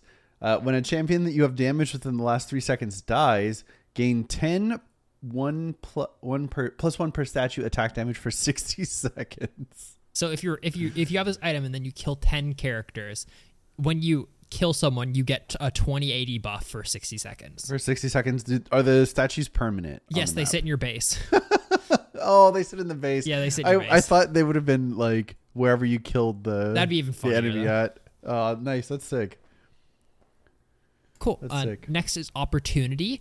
Um, it's an attack damage, lethality, movement speed item. The passive is murder. Uh, after being out of combat for six, uh, after being out of combat with champions for eight seconds, gain bonus lethality. This lethality lasts for three seconds after dealing damage to characters. Passive murder speed. If a champion dies within three seconds of damaging them, gain gain 150 decaying movement speed for 1.5 seconds. So it's kind of like um, reverse Youmuu's. You get the stacks, um, but you get the movement speed after you kill someone rather than on the active. So it's cool.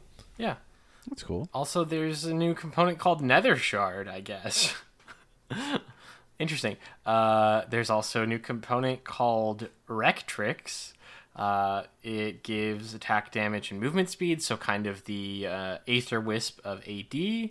There's the Brutalizer, uh, like Aidan was talking about. It gives attack damage, ability haste, and lethality. And it doesn't show here, but I guess, yeah, Dirk just gives AD and lethality for probably a lower cost. Yeah. Uh, Serylda's Grudge has been adjusted a little bit. It has a new passive called Rancor. Uh, gain leth.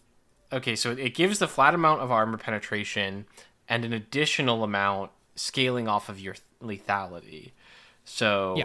if you have a bunch of lethality and you buy this item, it's going to cut through all of the armor. Uh, and it still has the bitter cold passive where when you hit them with an ability, it's going to slow them. Just to give context Only on if the changes. they're a, under 50% health. Oh, I like that as well. That's cool. Um, but the context is that y- they don't want pe- characters like Ezreal building Serylda's as their final item lethality. and then getting just a shitload of pen. So That's good. All right, let's talk about tank items. This is the uh the meat and potatoes, huh? yeah, Just definitely the meat. Yeah.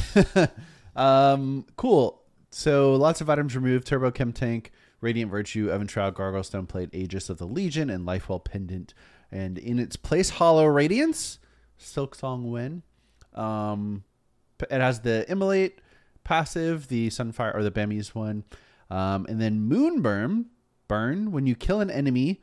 Uh, non-word and non-structure, you deal 30 plus uh, 3.5% bonus HP magic damage in an area around them. In general, this is the magic resist Sunfire now. So Yeah, and then it, it it deals the damage, and when you kill stuff, it deals even more damage. Yeah, versus it's very yeah, good. Sunfire, which is like a, a- it just your Sunfire gets stronger longer in combat. This one's like just a different version of it, different flavor. Wait, Yeah. Sunfire gets stronger over time?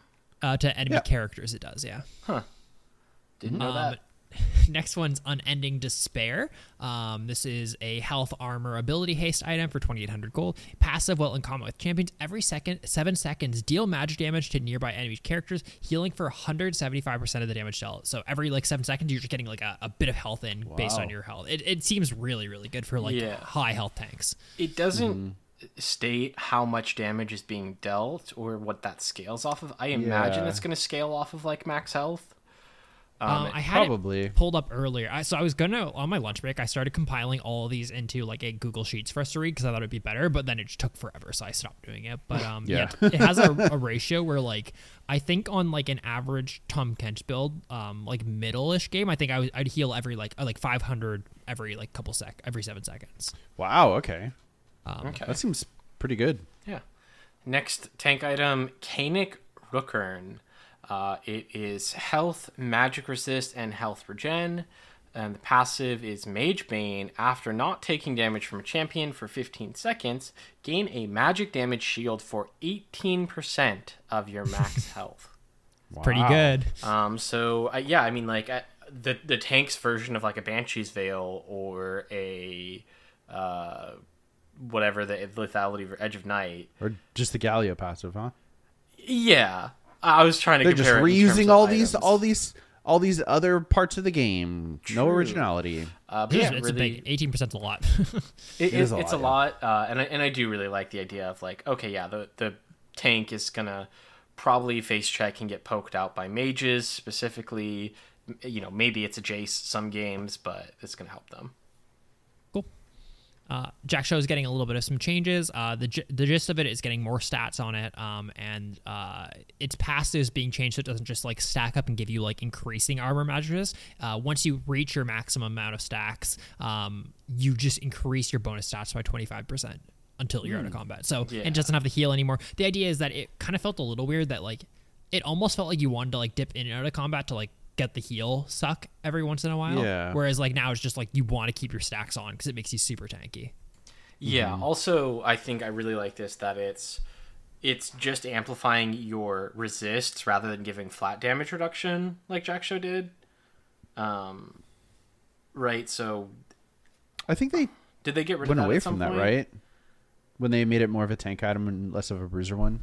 Yeah. I just yeah this this will not be as good on bruisers and that's what I, I am- am happy about hoping for. Uh, I I hate like that Irelia can go like Bork Jak'Sho. Yeah. Um, so again, this is gonna be a better item the more resists you have. Uh, next one, Dead Man's Plate. Pretty well same stats: health, armor, movement speed. Run around, get more move speed. Auto attack does a bunch of damage. Uh, the Slowing effects have a reduced uh, effect on you. okay, so that's that's added max new. stats? Yeah, you, oh, just pa- just all the time. Yeah, so you are slow resistant if you build this item, so very similar to Nice. the Boots of Swiftness. But hey, there's another source of that that's not Boots of Swiftness now. Is this Tahm Kench item maiden? Um, no, probably not. I mean, it's just like bad stat wise, right? But Yeah. I mean, there's games for it, but cool. Next, next is um, sorry, are we on Force of Nature? Is that that's Yes, correct? we are. Uh, yeah.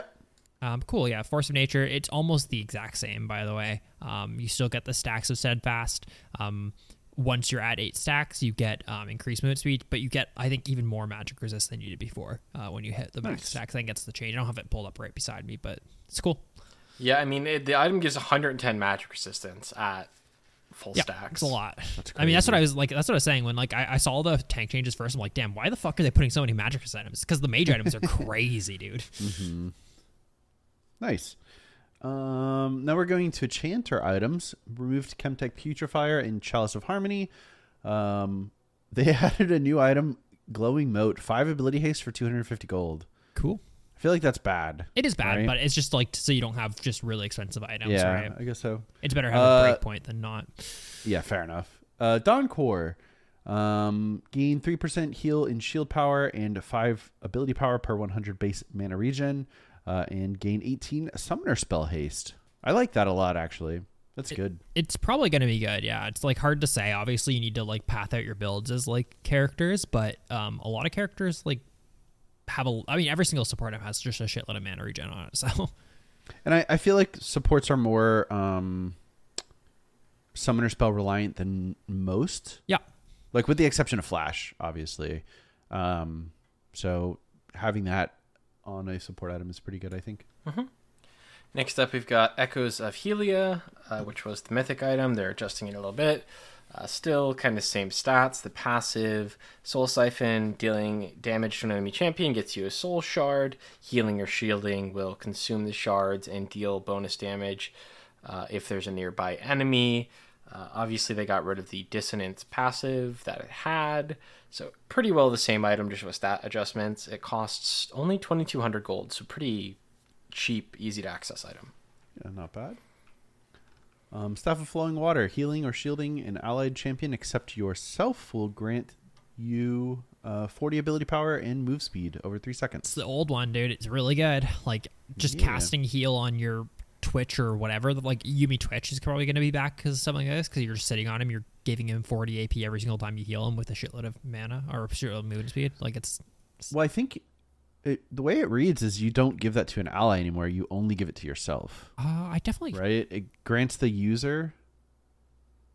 I definitely like the way it was being talked about online was that you get both, but me, yeah, it definitely reads like it's only the person. Um, Yeah, I mean, I, it could just be worded wrong or interpreted incorrectly, but I, I think Definitely- Nick is reading it correctly that when I heal an ally, I get stats, but I don't think they ever get stats. So if I heal myself, I get nothing. If I heal an ally, I get stats. I think is what Yeah. it's saying. I'm just saying the In way which it was case- talked about online was definitely that like you both get it, but which is how it should work, right? Because which character who's going to be building this cares about 40 ability power enough Yeah. to buy this over a different item, right?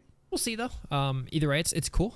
Um, next is the fighter items. Uh, they've removed Goredrinker, Divine Sunder, Silvermere Dawn, and Iris, Iron Spike Win- Whip. The first item is Sundered Sky, which is cool.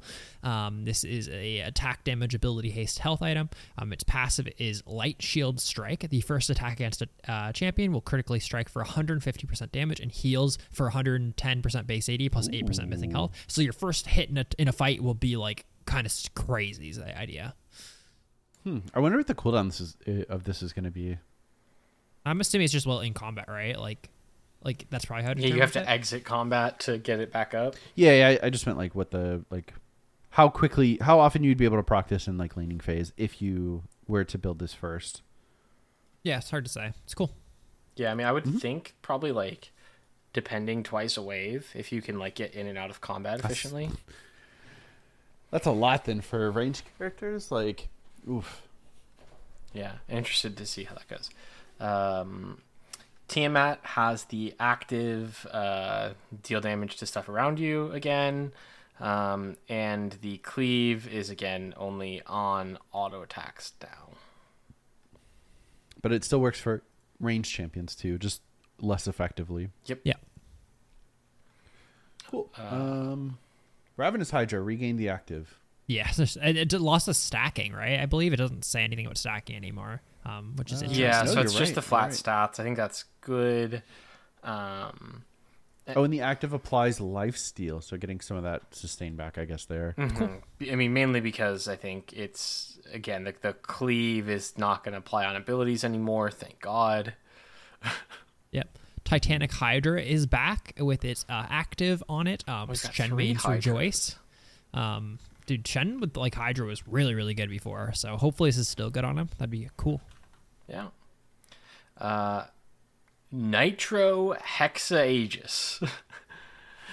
it is AD, attack speed, and health. Passive is 30 ultimate ability haste.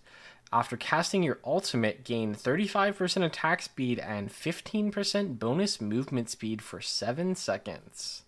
It's like a Jax, Tryndamere, etc. item. So like seems really good. Yeah. Someone was saying like, I want to play this on Sett, and that seems kind of, kind of good. Yeah, just punch yeah, I them can fast. see that. Yeah. Uh, Cool. yeah, I could see this working on a lot of characters. My my 1st thought was like, oh, this is gonna be so good on Quinn, and then I was like, wait, but is it gonna happen when you jump on the bird and then be useless? oh, maybe I don't know when that when that happens. All right, uh, new component Tunneler gives AD and health. Cool. Hullbreaker is uh is still here, but it's different. Um, basic attacks will grant a stack up to five. Attacking an enemy champion or epic monster while at max stacks will consume all stacks to deal extra damage, uh, and this damage is increased versus structures. Um, and no longer does it have the bonus ar- resistances for being alone. Yeah. Um, but your cannon minions and super minions will get uh, higher resists. Still. Yeah, I mean, it's definitely like a weaker version of the what than what it was like overall. Mm-hmm. Um, I think it's good. It still should be in the game. Like I think split pushing, it needs to be in the game for reasons. Um, I just Yeah, think that yeah, yeah. like it's miserable when it's really good. So Yeah. Yeah. It should. It, this shouldn't be a, a, a like I'm gonna build this every single game item. Mhm. Yeah. And, they, and they've adjusted in a way where it is good for split pushing, but also just good at taking towers. You know, whether you're alone or with your whole team. Mm-hmm. Right. It's it's just hey, I'm building this item to you know obviously give pretty okay stats, but this is the we're gonna kill some towers item. Stridebreaker uh, got a little mini rework, um, so it's still kind of the same stat line. Um, the diff active is uh, you slow enemies in a radius around you for 25%, and you gain 25% bonus movement speed per champion hit that decays over two seconds.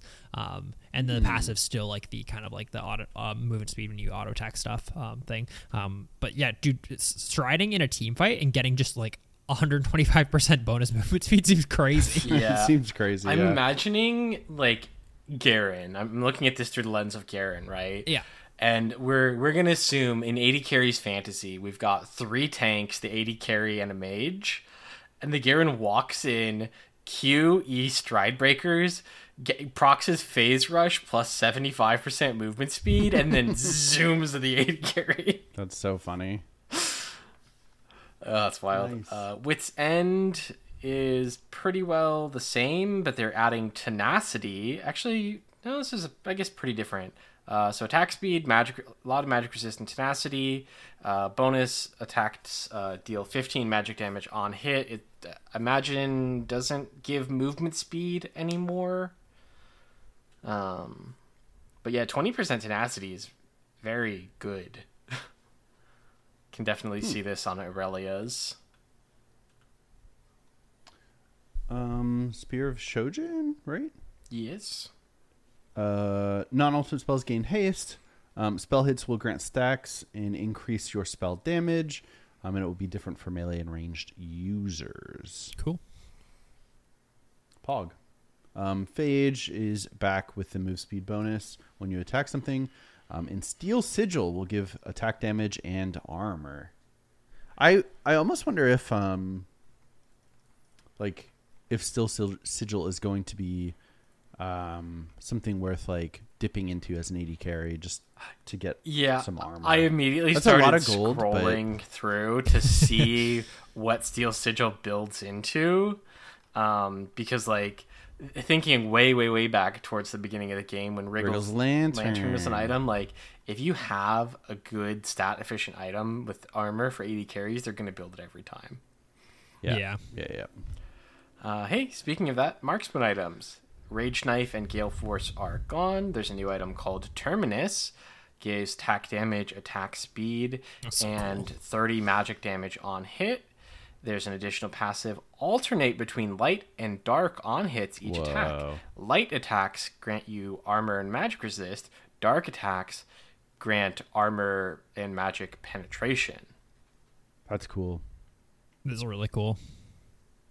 Yeah, I I'm imagining this on like a like half tank Kog'Maw being so good. True. Yeah. I was thinking like a um maybe like a Lucian who can proc this like pretty quickly, but that might even be better. Yeah, you just have to get what like ten auto attacks off to max it. Um, Mm-hmm. right for five second. I guess every single stack will re. So as long as you get Yeah. two auto attacks every five seconds, yeah. As long as you attack, yeah, that's kind of sick. So ten stacks to max. Um, so you do need to attack kind of semi fast. Um, but it's pretty easy to keep them up. It sounds like that's cool. Mm-hmm. Doesn't seem too hard. Cool. Um, next is Guardian's Angel. Um, attack damage, armor, uh, rebirth is the same thing. Um, you didn't used to get 100 percent of your removing mana back, right? I think. Yeah, there's some moving stopwatch. Did you get I don't 100 percent know. mana back before? That seems like a crazy, right?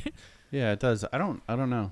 I actually don't know either. Cool. Yeah, so this is one of the items that that steel sigil builds into. Um, so if you're an AD carry who wants to go into GA at any point, I feel like getting that early could be pretty good. Pog. Phantom Dancer, uh, attack damage, attack speed, critical strike, 10% movement speed, and it still has Spectral Waltz. on attack. You gain bonus attack speed. You don't get any more movement speed on hit, so it's just the, the 10% flat. This is the same, right? Pretty well the same, yeah. Yeah. Cool. Well, that's all the 2024 preview. Isn't that sick, right? man? Like, dude, That I'm so awesome. excited.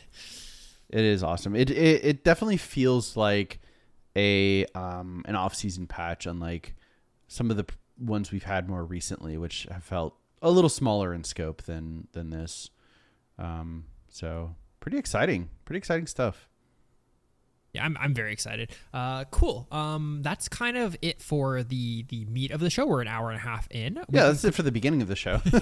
we could jump into we'll talk about worlds for a little bit and then we'll do our Yeah. roundtable and then we'll probably wrap it up before we'll do emails next week i think so let's do it. Let's do it. Let's do it. cool Um, hey, worlds. did you have you nick have you watched any of the games Uh, no, and I probably don't plan to. I, I do know the outcome, um, and honestly, it doesn't seem like it would be very interesting to watch.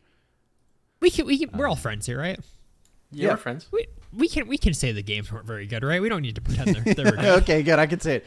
Yeah, it, uh, it definitely seemed like the most one-sided um, World Finals that we've ever had. Right? Am Aidan I- and am I, I- were, were talking about this while it was happening. I don't think it's the most one-sided World Finals that we've ever seen. Really? No, because I think like uh, what was it, season four Samsung White. I think those games were more one-sided Okay. Mm-hmm. because the top level play was so much better, right? And it was it was like an opponent getting really gapped because someone's really good, as opposed to this. It watching these games, it felt like it was we were back to play-ins, watching like a Yeah. play-in team Yeah, yeah. play against like a, a seed four. Like it, it, it felt like watching a play in like a, a an alternate region play against like seed four China in in prior pretty funny. years, right? Where it's like, okay, sure, one team is like significantly better and they're playing pretty okay, but like one team is just looking really bad, and neither team is looking great. yeah Really? Okay. You don't think um T1 played like the best team in the world? That's I- what I that's what I heard. so i i think in the jdg game they they looked undisputed the best team in the world right they looked really Yeah. good i don't think they played that well in this game either man like in the weibo Wow. series at all like i mean they played fine like Yeah, it- yeah, yeah. It, it more felt like Weibo had no game plan going into it. Like they gave Zeus counterpick five game or not five games, didn't go five games, three games in a row. Um, They- but they like- would have even if it had gone five games. Yeah, that's what I mean. Like it just it just felt like they didn't really have any game plan. Their their one game plan it felt like was like, oh, we'll ban out Faker. Um, and honestly, like as much as people want to jerk up, Faker's awesome. By the way, I, I think I was like an all right series from him, but like overall, like he's been playing really well. Yeah, he's Um, played well this round. But like that, like it, it kind of like worked. His Ahri kind of looked like shit. Um, and then his Akali, like as much as like he got a lot of kills, it very much felt like he got a lot of kills because his team was just like really winning. Um, and I, I don't think they're pl- like that. Felt like their only good game plan was like, hey, maybe we should get Faker off some shit because if if we don't, he's gonna just play Orianna, Neeko, um, or sorry, Orianna, Orianna, Azir, Sylas every game, right? And that we're not gonna beat that. Yeah, that's that's. Nice. I I I think Aidan and I feel pretty well the same way about the series, and it might be because we were having all these conversations while we were watching it live. But I, I agree. Like Faker played fine. I think he played better than Xiaohu, but I. I, I don't think he played nearly to the level he was at during the JDG series, and I think both of the semifinal series were much better. Um, his Ahri didn't look great. His uh, Akali, uh, like Aidan said, like I mean, it looked fine, but he his team was winning, so it was hard to say. Yeah. Like y- seeing an Akali that like carries a game because like every other lane is behind is very different than like oh cool like you have a, an Aatrox rolling through the whole team and a Akali's there too. yeah. Um, and like even bot lane, right? Like they, they were winning bot lane for the most part, but I think they could have gone even and done nothing, and like Faker could have done even and, and done like nothing because the top side was just that one side. because of yeah, because of how Zeus is playing. yeah. Well, that sounds a little disappointing for a for a World Finals. Um, it was the most watched Worlds in uh, in history so far. Yeah. Um, I mean, it was still fun. Like the pre-show was fun. Watching it with my friends was fun. I just think that once again, I mean, I'll say it. Like I know a lot of people hate like the idea of double elimination, but like there is something to just watching more good quality games and having the finals be guaranteed to be like a higher quality series, right? Yeah. Because I I think it's fair to say and not like wait it's no like a lot of people like immediately go into the argument of like well it's not Weibo's fault. Of course it's not fucking Weibo's fault. like, like it's not Weibo's fault. But like Weibo did like the format being all single elimination upsets like snowball and ruin the hype, right? So like G- uh, NRG upsetting G2, right? That's that's one upset, which then Weibo then plays NRG. Um, obviously not an upset, but it, it caused that. And then Weibo upsetting, um, uh, sorry, Gen G upsetting, uh, getting upset by BLG into Weibo upsetting uh, BLG. Like it just like it was a lot of like really close upsets that lead you to having a final that maybe isn't as close as it should be, right? And that's a little disappointing. I, I would have loved to see like JDG play against like any of those other teams in like a lower bracket. And work Yeah, I would- way I would have back up. loved to see Gen G, JDG in a lower bracket, and then the winner of that plays T1 for finals. Yeah. Hmm. I don't know. I, I I imagine the most disappointing aspect of the worlds was just the wait. Right? You had to wait a, a full week to to watch Yeah. the 3-0. Like a pretty disappointing oh. 3-0. Yeah, to watch. it was very funny because after it ended, we like pulled up the, the full stream duration. It was like two hours and 20 minutes main show, an hour 45 of pre show, and even like the 220 of main show. If you take out like filler, it was probably less main show than pre show. Yeah, Aidan, you said it was 2 hours 20 minutes actual like, you know, game time um with the with the in between stuff in an hour and 50 minute pre-show. Yeah, it's something like that. think. It's a little, a little, little rough. Something pretty crazy. Something pretty crazy. So, nice. Um, but yeah, congrats to Weibo on hiring a new draft coach next year. Do you, Hopefully. so we had a lot of draft discussion in our Discord. Do we think the draft was like really that bad? No, I, I think it's fine. Like, I, I mean, like the reality is, I, I think the only obvious thing that you could maybe uh, thing like go to is that hey, TheShy is probably your best player, and you've kind of gotten to this point off of the back of TheShy having just really, really good games. So we might want to consider giving him like uh Counter pick. like counter pick top, right? Um, that being said, I don't think he would have played well enough regardless to uh, like when that series. He had a really bad series, um, so I don't Dang. think it really mattered. Um, a fucking uh, uh, their support playing Bard for like the first, it's the second Bard game ever. Yeah. Um, I'm not sure if you saw the the Bard play, the the Bard play. Um, no, I, I didn't. Bard is not a character that you want to be first timing though. when he know that for completely sure. nullified the Kennen ult. Yeah, so he, Oh. he throws his he throws his Wow. Bard ult into a fight, and obviously it's just like no communication. It's not like it's his fault Yeah, directly. yeah, Um, and the frame before his alt lands, Ke- his Kennen ults Oh. and his Azir throws his alt. Oh, So he fucking just nullifies. he just wastes three ultimates, and it's like, dude, it's just like that is absolutely tragic. it's just hard to like look at stuff like that and you go, oh, that was a good series. Yeah. Yeah. Hey, that's competitive league.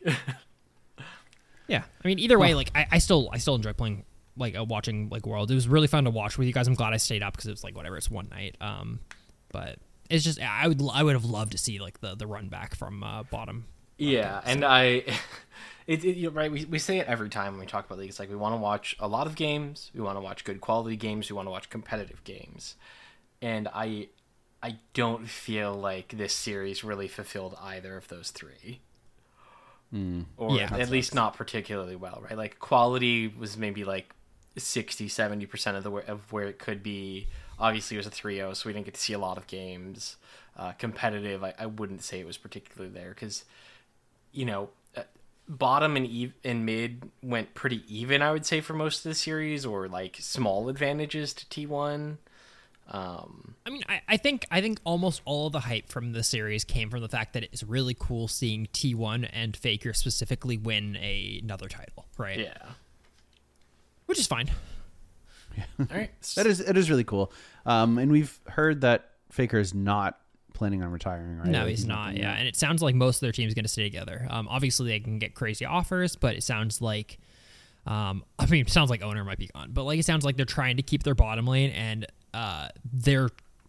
I think the rumor was they're going to try to do anything to keep uh, keep Zeus. Um, Yeah, yeah, I mean, that if makes they, sense. If they keep Zeus and their bot lane and fake, like if they if they replace the jungler, I think you can re- replace Oner with any like decent Canyon. I, I'd like any decent jungler. Like if you're a top ten jungler, you're and and probably even like top fifteen uh, with faker shot calling. Again, like it, it is very hard to measure how much that's doing, but Yeah. like faker will tell you where to path, what to do, what to prioritize, and hopefully the coaching staff as well. Like if if you have enough hands, you're going to be very successful on that team. Yeah, and we sure. could potentially see T1 in the World Finals next year. Yeah. Also, That's like crazy. good, good on Oner for actually like playing really well. Um, like he played really well all the worlds, despite like having a really bad season. But uh, he definitely is still the weakest link on the team. Someone's got to be right. yeah, for sure. Cool. Cool. Um, that's it then, right? For world? Oh, I guess for worlds. Yeah, we can talk about the other stuff like really quick and just Yeah. bump through it. Um, Worlds 2024 is going to be in the UK. Um, the finals are going to be in London. It's very cool. Um, I'm excited about that overall. Yes, it's going to be very good. Better time for us. And then Yeah, definitely. uh, the LPL English cast may not exist. They've completely like cut off production for the LPL, uh, which is crazy because they're top two teams uh, leagues in the world. Um, that being said, I saw IWillDominate put out like a thing saying that like, hey, if they cancel that, I'm gonna just hire people to cast all the games. That's sick. uh, so that's cool. Um, yeah, but then and Riot's gonna when when he hires them to do that independently, they're gonna shut that down too. yeah, oh yeah. Which is which is the thing that pisses me off like so much about what Riot does is that they'll do something like this where it's like, oh, we're canceling the Eng- English broadcast, presumably because they don't want to pay for it, right? it doesn't get enough viewership. Who knows? Yeah, Yeah, and then it's like someone else is like, "Oh, yeah, we'll do this," and it's like, "Well, wait, wait, wait, wait, wait a minute. Just because you can do this for less money, we don't want you to get the AdSense or like the, the revenue from this. So we're gonna cancel this for you, even though we're not gonna do it." Yeah, who knows? Maybe they'll come to an agreement, but it's sad. It's crazy that you're cutting out one of the biggest regions in the world. Um, but anyways, uh, and then the only other thing is uh, LCS news. LCS has officially now confirmed that they're dropping down to eight teams from ten, uh, with EG and Golden Guardians being bought out of the league. Riot uh, issued a thing. Well, pretty well. I think the the way it came is that EG came to Riot and said, "Hey, we we don't Hey, we're not this putting money into this. Um, and then GG kind of also did the same. Um, and then Yeah. Riot, uh, I think EG was the team that started this though, and then Riot pretty well came to the conclusion that hey, we'll put out a thing, and any team can uh, take our offer and buy themselves out of the, or we can buy them out of the league. Um, the two teams, obviously EG and GG, uh, decided on that, um, so they are no longer in the league. We are now an eight league team. Um, yeah, it's interesting. Uh, it's interesting in the sense that this is obviously bad. Uh, it's not good that uh, teams want to leave because I'm sure they didn't get a big payday. I mean, if Riot's offering to pay you out of the league, they're not offering you very much money. Uh, what EG bought in for what thirty million dollars or whatever. I'm sure they got like five. Like you know what I mean? Because if, if if it's any more, than any of the other like six teams that are looking to sell this past offseason would have taken it, right? Um, Do you think they made back their investment? no, no, No, they, not they just at all. Like, hemorrhaged not even close? Hmm. Yeah, no, they just, I think they bought into for thirty million dollars, right? Like that's crazy. yeah. Um, I- yeah, that's really tough. I feel like I feel like the offer would have to be closer to the franchise cost. I mean, they literally came to them and they said, "Hey, we're not doing this, right?" So I think they're taking anything. Like the EG's leaving esports, like they're leaving everything. Oh, they're leaving everything. Yeah. Wow. I think so, it was Golden That's Guardians. crazy. So, Huh. Um, so uh, yeah, that's what I mean. Like, I think it's like close to like five million is probably like the estimate. Um, just because if it's any more, uh, other teams would look to take that as well, right? Because we know TSM sold their spot to Shopify for the rumor is what like around ten million.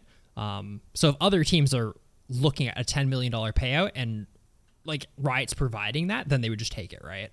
Um, but anyways, it, it's it's sad. Um, a lot of players lost their jobs kind of overnight because this came the day before um, the uh, free agency started, which a lot of people like. It, dude, I hate that it's like always pitched like this. It's always pitched as like, oh, we did this before free agency.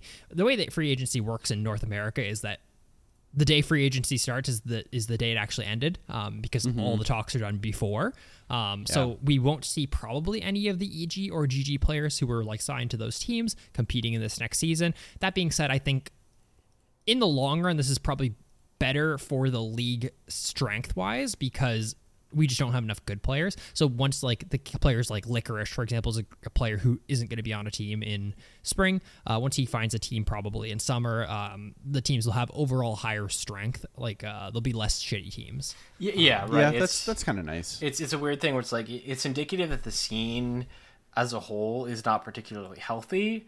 But if we want better internationally competitive teams, like the, the less teams we have is better because then it's the top talent, right? If we if we had four teams in LCS, those would all right be the the top, hopefully like the top four players in each of those roles.